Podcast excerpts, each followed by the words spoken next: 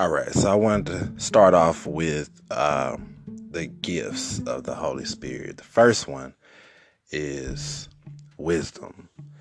And, you know, what better way to start it off with Proverbs 1 and 7. Proverbs 1 and 7 says, "The fear of the Lord is the beginning of knowledge, but fools despise wisdom and instruction." So you first get wisdom by having a reverence and respect for God. And, you know, the opposite is true. If you despise wisdom and instruction, you're a fool. That's what the Bible says. You know, here's another one. You know, Proverbs 3 and 7, which comes after, you know, one of the greatest verses I think in the Bible. Proverbs 3:5-6 says, you know, "Trust in the Lord with all thy heart and lean not to your own understanding. In all your ways acknowledge him, and he shall direct your paths." But sometimes you forget about verse 7, which says, Proverbs 3 and 7, "Do not be wise in your own eyes. Fear the Lord and shun evil." Don't be trying to do things by yourself. God is, he's an all-knowing, all-powerful, omniscient God. So with that being said, if he knows all things, if he is all-powerful and he's omnipresent, if he's everywhere, then why not put your full trust in him? It would be foolish to lean on your own understanding, basically. So when you have godly wisdom versus worldly wisdom, that's two different separate things. So godly wisdom is you leaning dependent on God to give you direction, versus worldly wisdom is what's popular in the eyes of the world.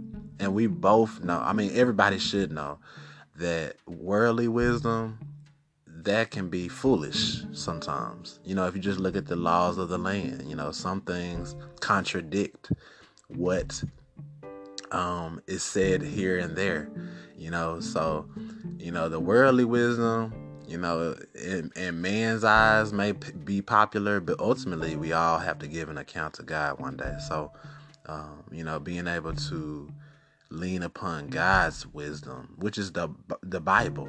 You know, got to go back to the word of God, and also have meditation. Meditation is important in honing your craft with wisdom, because then you get that time with God, that quiet time where he's trying to pour into you.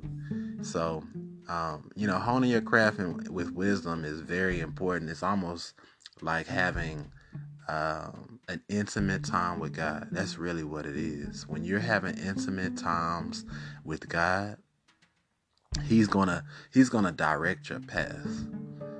You sit still and know that he is God, and while you're patiently waiting on God, you're basically in motion.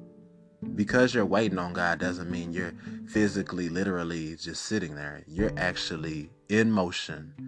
You're doing what you've been called to do, but you're also setting aside time to meditate, to devote, to pray, to read his word, and let him speak to you. And so honing your craft with wisdom, at the same time perfecting the gift. Man, if you can do this, you can be so much better. Like, even one of the people in the Bible that they considered the most wisest person, Solomon, he actually asked God for wisdom. And because he asked for that wisdom, God granted it to him, and he was able to handle all of the many riches that were upon him. He himself, though, Solomon was wise enough to know that even all the riches in the world, you know, it doesn't allow you to just be above and beyond everyone. Even he himself. You should read the book of Ecclesiastes whenever you get the chance, and you understand that his perspective that all the riches and all of that doesn't mean anything. So hey, this wisdom thing, if you have this gift, even if you wanted to work on it, this is a powerful gift. I mean, and James, I want to end on this. James 1:5, it says, if any of you lacks wisdom, you should ask God. If any of you lacks wisdom, you should ask God. So what's the use of you trying to seek out wisdom everywhere, here and there? You should first ask God. God, what do you want me to do? God, show me how to be wise in this area of my life, my relationships. Help me to be wise in my understanding what it is that you would have me to do. So I hope this blessed somebody. And the next episode, I'll be talking about, one of the next gifts, which is knowledge. All right. So have a great one. And I will talk to everyone soon.